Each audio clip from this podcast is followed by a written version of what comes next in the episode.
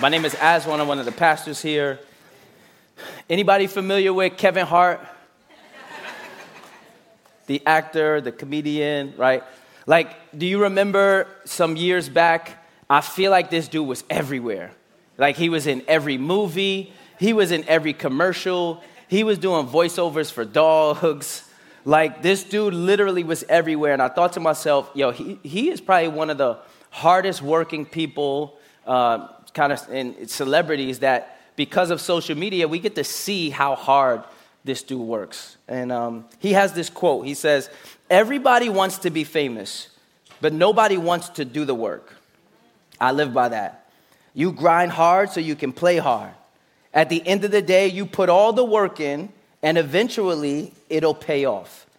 It could be in a year, it could be in 30 years. Eventually, your hard work will pay off. Now, I think there in the, the dominant narrative of our culture is that if you want something bad enough and you work hard enough for it, anything is possible. However, if you've lived long enough, you kind of know uh, there are some limitations to hard work. Yes? What happens when hard work doesn't work? It's discouraging. What happens when hard work is not enough? You put in all the work, you did everything you needed to do, and still what needed to be accomplished was not. I get the privilege, man, I'm blessed to have six nephews and two boys. I have two girls also, of course, two boys. Uh, and so I try to get them together for like an uncle day, at least once a quarter. No, I'm just playing. Once, once, once a year, we try to get together. Now, recently, we had an uncle day. I was unable to get my oldest nephew, Darius, and my, one of my older nephews, um, Devin, uh, to this, but I, I was able to get all the little ones and my two boys together. And Uncle Day is lit. I don't have to care for them afterwards.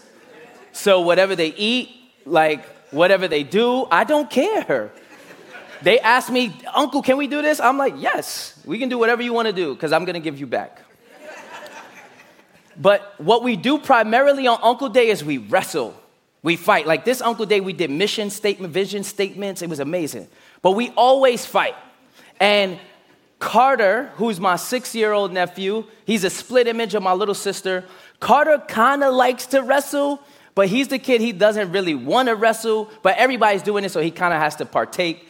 So when everybody's wrestling and they're all jumping in on me, Carter's the one that's like, I got you, uncle, I got you. And this one particular time, Carter runs, he jumps on my leg, and now he's emboldened. He's like, Yeah, all the nephews are beating up uncle. He's grabbing my legs while I'm beating on the other nephews and throwing my sons all across the living room. And as Carter is holding onto my leg, I get a thought. Or I was using I, that image has led me to this thought. There are times in my life when I'm like Carter. Because no matter how hard Carter works, no matter how much effort he puts in, he's never gonna be able to throw Uncle on the floor. He could work as hard as he wanted, but he would never be able to, to throw me on the floor.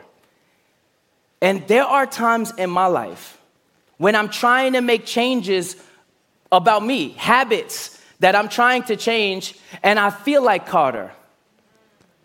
I've been really working hard at it, but they just haven't changed yet.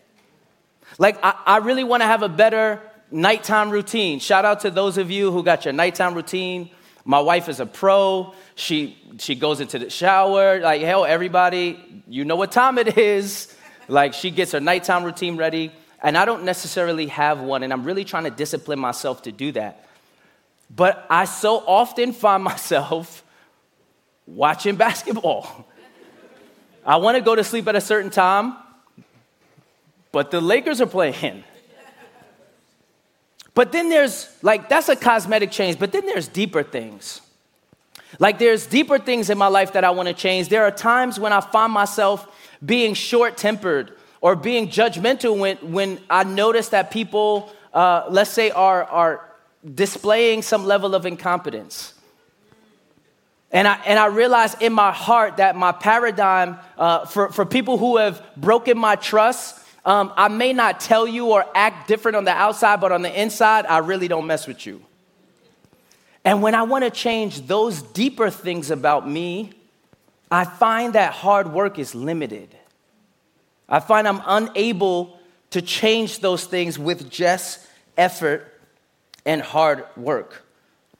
Are there things in your life that you have tried to change that hard work just ain't cutting it? Maybe for you it's something cosmetic or, or, or small. Or maybe it is a character thing. Maybe, maybe you keep telling people it's the little white lie. You keep saying, I'm, I'll be there in five minutes. You're not even dressed yet. maybe it's you know that there's a limit to how much information you need to share about this person in a situation, and you blow past that limit all the time. And you're like, nah, I, I, I don't really want to be that person but you've been working hard at it and you still can't change it. Or, or maybe it's something, maybe there's an addictive behavior. I knew it would be quiet. that you've been working really hard at. And I want to be sensitive here, but you've been working really hard, maybe for the last several weeks or months, or maybe the last several years. And all of your hard work still doesn't change it. What if I told you there was a change in your life that needed to happen, but your hard work couldn't accomplish it? See, I'm all for hard work.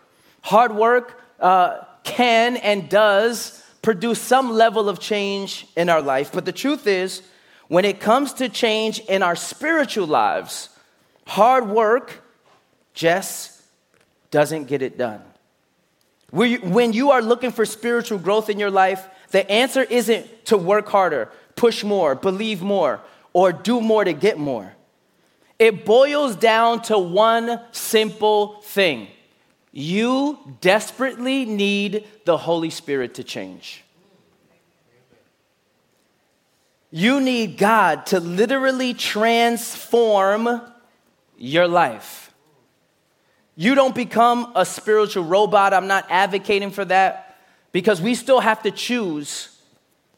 But when your choices are in step with the Holy Spirit, that's when you start to see things produced in your life that you could never take credit for. Many of us want to change that we've been working hard at, and the answer isn't do more. The answer is be available to the power of the Holy Spirit. Now, check it. Here's what begins to happen when the Christian, the, the, the person who f- says yes to, to, to believing by faith in what Jesus Christ has done on the cross, when the Christian is transformed by the work of the Holy Spirit, there is real evidence of change.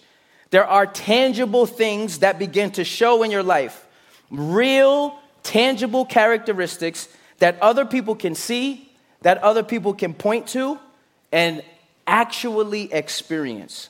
The Bible says it this way in 2 Corinthians 5 16 and 17. From now on, then, do you not know, we do not know anyone from a worldly perspective. Even if we have known Christ from a worldly perspective, yet now we no longer know him in this way. Verse 17. Therefore, if anyone is in Christ, he or she is a new creation. The old has passed away, and see, the new has come. What does this mean? It's very simple. A Christian is someone whose life has been completely transformed by God, and that transformation is evidenced in the characteristics of that person. A Christian looks different after they decide to follow Jesus. A Christian becomes a different creation after they decide to follow Jesus. Same body, different person. Same body, same smile, same hair texture, same toenails, different person. Now, here's the truth about this transformation it doesn't happen overnight, it's a process. Jordan last week gave us this big Christian word, sanctification. And if you, if you haven't watched uh, some of our series, download the app, check those, check those uh, messages out. But he used this word sanctification, and it's simply, by definition, it's the, the process that in a Christian of, of, of the Holy Spirit, of God, forming in us Christ like affections, Christ like disposition, and Christ like virtues. That process takes time. And not only does it take time, but it only happens by us being connected to the Holy Spirit. So, we're in our series on the Holy Spirit. We are still in our Holy Spirit series. Uh, we've been saying this all series. If you've been tracking along with us, there's one consistent thing, theme we've been saying is that the Holy Spirit makes the Christian life possible. The Holy Spirit makes the Christian life possible. Christian theology teaches that we serve a triune God, a God in three persons God the Father, God the Son, God the Holy Spirit. The Holy Spirit is not some less version, it is equal. And the Holy Spirit doesn't just want to make uh, things about the Christian life nice or accessible. The, the Holy Spirit, God the Holy Spirit, makes the Christian life possible. And so I want to go a little deeper today in our scripture this morning in Galatians 5, where Paul is listing these, what is called the fruit of the Spirit. But today I want to do specific, two specific things. One, I want us to examine the evidence of a life transformed by the Holy Spirit. I want to examine that. And two, I want to give us some practical ways for us to walk in the Holy Spirit so that we can actually see and experience the fruit of this changed life. Let's begin. Let's hop in into Galatians 5, verse 13. For you are called to be free, brothers and sisters. Only don't use this freedom as an opportunity for the flesh, but serve one another through love. For the whole law is fulfilled in one statement love your neighbor as yourself. But if you bite and devour one another, watch out, or you will be consumed by one another. I say then, walk by the Spirit, and you will certainly not carry out the desire of the flesh. For the flesh desires what is against the Spirit, and the Spirit desires what, what is against the flesh. These are opposed to each other, so that you don't do what you want. But if you are led by the Spirit, you are not under the law. Now, the works of the flesh are obvious sexual immorality, moral impurity, promiscuity, adultery, excuse me, idolatry, sorcery, hatreds, strife, jealousy, outbursts of anger, selfish ambitions, dissensions, factions, envy, drunkenness, carousing, and anything similar. I am warning you about these things, as I warned you before that those who practice such things will not inherit the kingdom of God. Verse 22 But the fruit of the Spirit is love, it's joy, it's peace, it's patience, it's kindness, it's goodness, it's faithfulness, it's gentleness, and self control. The law is not against such things. Now, those who belong to Christ, Jesus, have crucified the flesh with its passions and desires. If we live by the Spirit, let us also keep in step with the Spirit. Thank you, Lord. And this is a weighty, a, a, a, big portion of Scripture, and I want to take our time for the rest of our time to dive into this.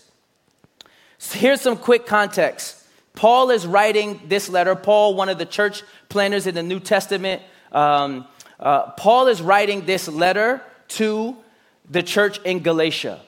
And in this church, this is after Jesus has been resurrected. Um, there are Jews, by, cultural Jews, and there are non Jews called Gentiles. And at this church, there's an issue that's uh, uh, coming up, and it's around circumcision. Now, let's just get nerdy for really quick. Circumcision was really an important uh, custom at the time. The Jews practiced circumcision, the removing of foreskin, to show this connection, this covenant with God. And it started back with Abraham. Now, like all, all my people who were like in church, Abraham has seven sons, seven sons, father. Yeah, I never knew that song growing up. I never knew it, never heard it. I'm like, who is this Abraham dude? He must be rich. He got all these children. I, I never heard that song. But the importance of Abraham being the forefather of the faith, this custom continued throughout the generations. And now in this church, post Jesus' resurrection, it went from being a custom in that celebratory way to now a place of division. Because the Jews were saying, you need to be circumcised uh, to be a real Christian. And Paul is writing this letter saying, yo, let me take care of this issue. You do not need to be circumcised to be a follower of Jesus because Jesus is enough. His death, his resurrection is enough.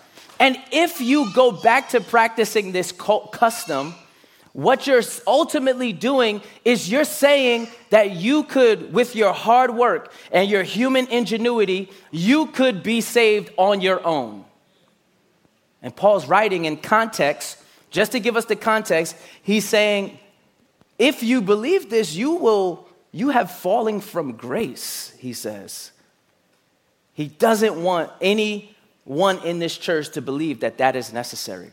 So, what does Paul do then? So, Paul, in the passage in chapter 5 and what we're reading, uh, Paul is now listing, he's juxtaposing what a life of a transformed Christian should look like, and he gives the fruit of the Spirit. And then he says, uh, the life, he gives this list of what a life of someone living for themselves looks like. But Paul says, in it all, though, the way to do this thing is to be connected to the Holy Spirit, is to be in step with the Holy Spirit. So let's dive in and see what Paul, through this Galatians 5 passage, will tell us about walking in the Spirit. Here's the first thing walking in the Spirit changes who you live for. Walking in the Spirit changes who you live for. Listen to verse 13. For you were called to be free, brothers and sisters. Only don't use this freedom as an opportunity for the flesh. And remember that, that word flesh there is, is human nature, the human appetites, the impulses of our human nature. He says, don't use this freedom as an opportunity for those impulses to shake out. He says, but serve one another through love. Paul is being very clear here. Essentially, he is saying the Christian should not waste the freedom Christ died to buy for us. The Christian, the person who is, says yes to the, the work of what Jesus has done on the cross, should not go and just live however they want to live because that mentality would be wasting the freedom that Christ died for. See, I, there is this mentality, and it was kind of prevalent then, and I think it's prevalent now, and it's when you say yes to Jesus, it's like, yo, okay, me and God are cool. So I can live however I want to live because He's going to forgive me. He's good. He's gracious, right? Like I go to church, I hear them talking about how good and kind and loving God is. So let me do me. And then late Saturday night, early, really early Sunday morning, I'm gonna say, Yo, God, forgive me. I'm gonna go to church and we're gonna be good. Paul is saying, you, if, if that's your mentality, what you're doing is wasting the freedom that Christ gave his life for. Christ didn't die so that uh, we could just be forgiven, but Christ died so that the dead heart could now live and actually go and, and have the kingdom of God through the, that little life manifest itself on earth as it is in heaven. Paul is saying in verse 13, don't waste the freedom that Christ died for. I mean, but let's keep going. I want to dig a little deeper in this. My, my title here is Connections Pastor. And don't ask what that means. We're still working on definition, okay? Fair. Fair. But my heart, I never intended to sign up for this. When Jordan and I were talking about Renaissance, my goal wasn't to be a pastor by any stretch. You could ask my friends, you who I grew up with, you could ask my family. That wasn't my goal. When I gave my life to Jesus, what happened is it was so rich, it was so real for me. It was so personal. The Holy Spirit showed up in such a real way that I knew what I had to do with my life was connect these people to this God that loves them. And I felt like there was this chasm between that reality. So I wanted to insert my life to bridge that gap. That was my hope. I didn't all of this I wasn't asking for. And so when I think about Paul saying, "Don't waste the freedom that Christ died for," I get a little fearful, Renaissance, if I could be honest. Because one, my fear would be I would hate for us to leave Sunday service and just go to brunch.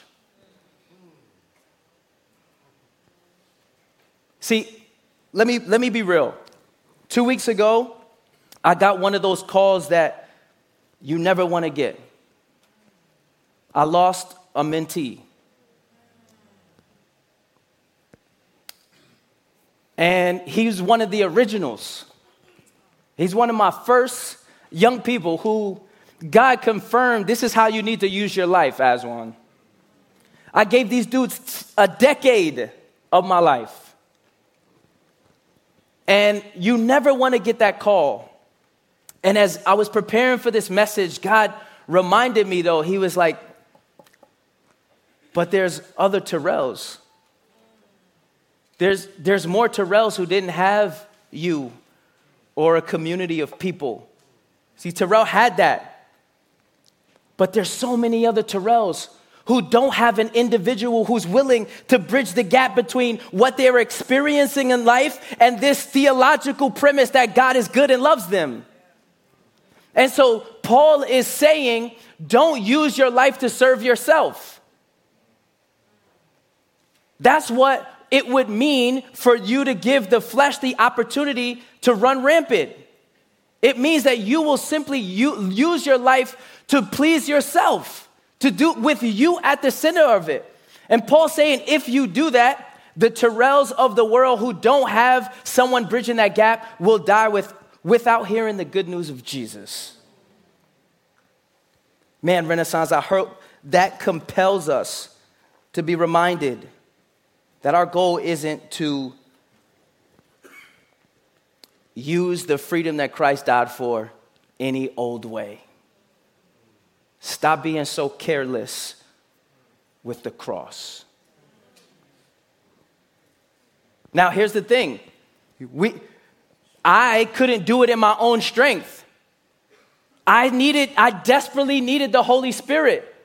The days when I didn't have money, the days when I, I was tired, I wanted to do something else. I'm in my 20s. I'm trying to get litty. No? Heavy on the litty? You don't like it.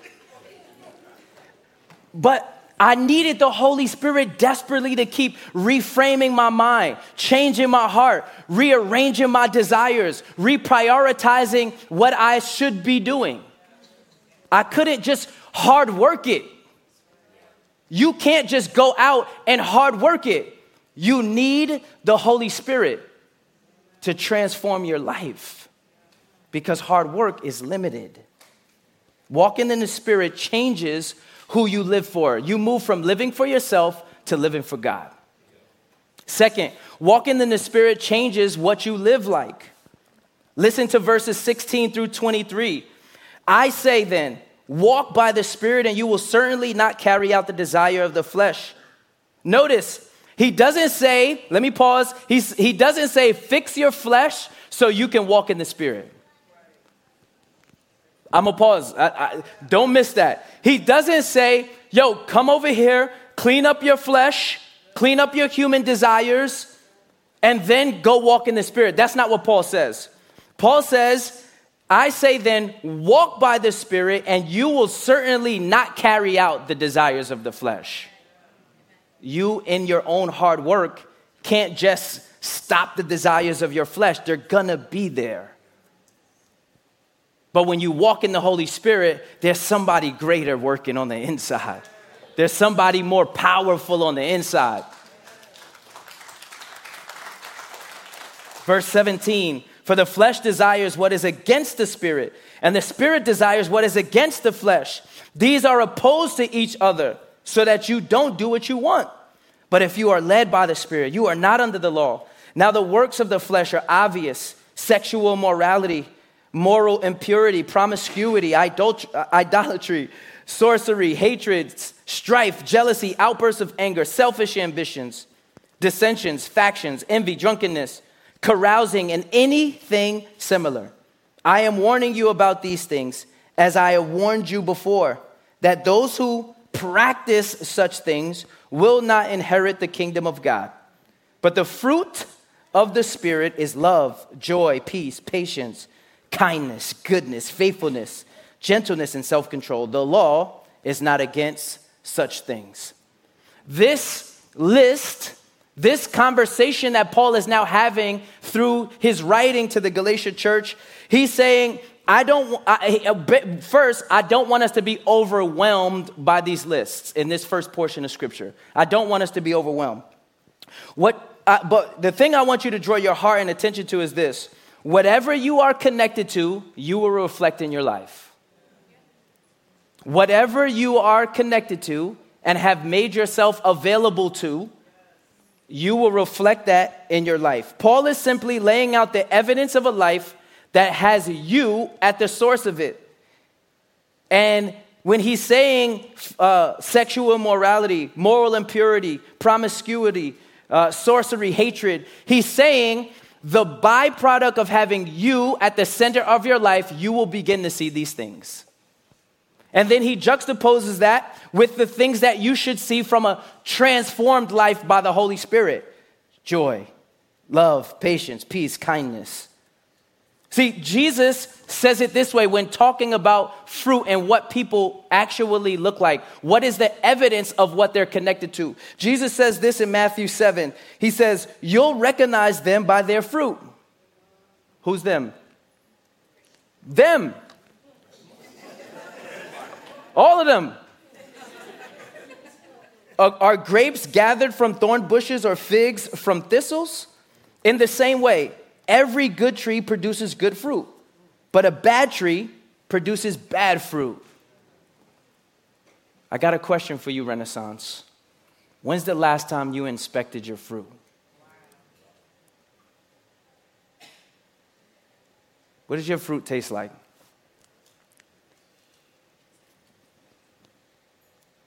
When people experience you, what are they experiencing? Oh, because there will be evidence of what you have availed yourself to. There will be evidence of what you've given yourself to. Walking in the Spirit changes what you live like. Paul is also saying, when you see this list, I don't want you to get overwhelmed. He does make this statement in verse 21 that I think is worth spending just a little bit of time on. He says, They will not inherit the kingdom of God. And for some of us, we might need to wrestle with that. But here's what Paul is saying Paul is not saying that they have these temporary moments of, of fleshly behavior. What Paul is saying is when he gives this list, he's saying this is a result of somebody deciding that I refuse to yield to the Holy Spirit. I am going to be resolved to make me the center of my life. And therefore, as these things are happening, I have made them a lifestyle. Paul uses the word practice. These, these characteristics of the flesh are not just one thing that he's trying to pull away from and have you examine. Paul is saying when your lifestyle is full of you, these are the things that will happen. So he's talking about a lifestyle, not a fleshly moment. Because Christians will have fleshly moments. Tell the truth and shame the devil. But Paul is using these words as a diagnostic tool, not mere judgment. He wants you, the reader, to examine your life. Now, also, sometimes when we talk about this passage, we say fruits in plural. This is singular. It's fruit of the Spirit. Listen to verse 22. But the fruit of the Spirit is love, joy, peace, patience, kindness, goodness, faithfulness, gentleness, and self control. And we'll need a Bible study to go through each one of those. That is not my intention today. But just really quickly, when, the, when Paul uses love, he, he uses the word agape. And that love is this sacrificial love. Jesus demonstrates this in, in, in, uh, in John 13, uh, 34 and 35, where, where, where Jesus basically demonstrates, he takes a lowly position. He does something very countercultural. He, as a rabbi, as a leader, he washes the feet of his disciples, and then he goes to the disciples, he tells them, Yo, love each other like that. So, this love that Paul is talking about is a sacrificial love. All of these characteristics get embedded in love.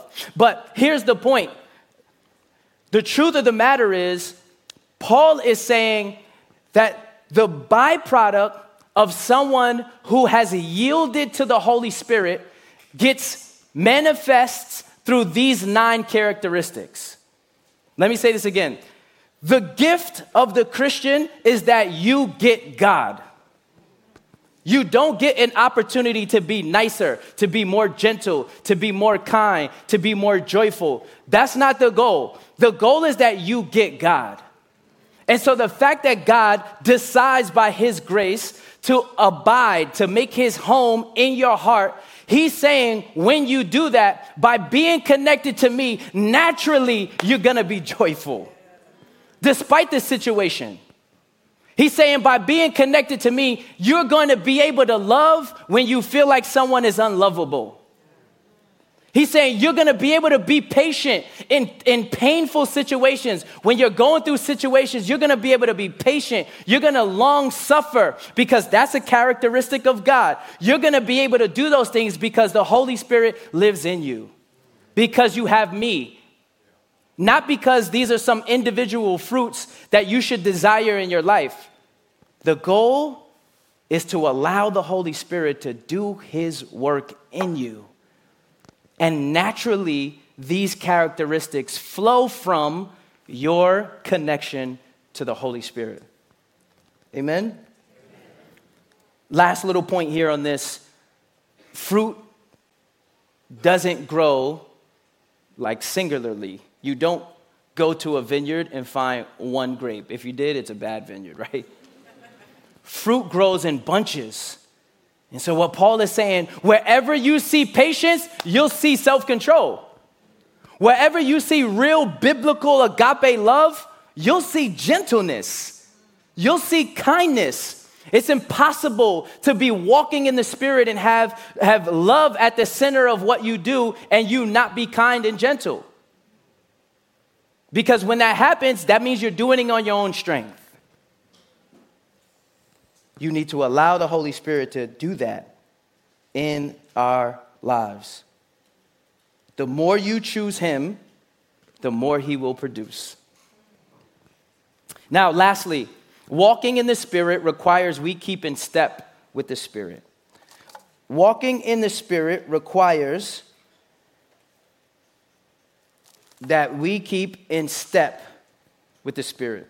Now, here's what I want to leave us with today in verse 24 and 25. Now, those who belong to Christ Jesus have crucified the flesh with its passions and desires. If we live by the Spirit, let us also keep in step with the Spirit. What would it look like this week, Renaissance, for us to walk in step with the Holy Spirit? And I, as I was preparing for this, I was thinking about my boy Ruben, um, the Dominican sensation. My boy Ruben, he was teaching me how to bachata. Right? And as he was teaching me, I was thinking about this. Um, what I love about Latin culture, one in particular, that like the men can teach other men how to dance. So he was holding me by my hips. I, I, am not there yet. I'm not there. I know it's three, but uh, I, I, I gotta, I gotta work on it. I gotta work on it. I, I got a long way to go. It takes time, duh. The Holy Spirit doesn't transform you overnight. Duh. But what I love is that I got this image that the Holy Spirit wants to teach us how to bachata. The Holy Spirit wants to hold you by the hips. And as you're walking, the Holy Spirit is gonna say, you know what? As you're in step with me, hey, you're walking too fast, slow down. The Holy Spirit is gonna say, yo, you know what? Nah, speed up, two, two, two to the left. The Holy Spirit is gonna say, as you're walking in me, as you're connected to me, when the movements start looking really rhythmic and we're in sync together, somebody's gonna see you. They're gonna say, Oh, that's a different person. That's a different person. They look really different. We have to allow the Holy Spirit to work in us. And in order for us to walk in the Holy Spirit, we need to keep in step with the Holy Spirit. And here's two things I wanna leave you with. One, is you have to immerse yourself in the things of God. Imagine if in my headset I'm trying to learn how to bachata, but I'm listening to Lil Uzi. the, the rhythm is gonna be off. The steps are gonna be off. Oftentimes, as believers, some you know what we do sometimes? We often take pauses. We say, I'm gonna put my Christianity over here for a second, and then I'm gonna keep doing me. You have to be immersed in the things of God. That's why you have to rest on Sabbath. That's why you have to uh, um, read scripture. That's why you have to be in community with one another. Because when you do those things, being immersed in the things of God, then you could walk in step with the Holy Spirit.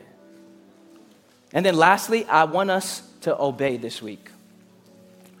I want you to obey what the Holy Spirit is doing in your life. And here's the thing I want to bring it all together. Hard work has its place. Your job is to work hard this week at being in step with the Holy Spirit. Your hard work won't produce these characteristics, only the Holy Spirit can. But you can work hard at denying yourself. You can work hard at reading scripture. You can work hard at being immersed and being in community and being vulnerable with the things that are happening in your life. Because obedience will help you lead to this fruit.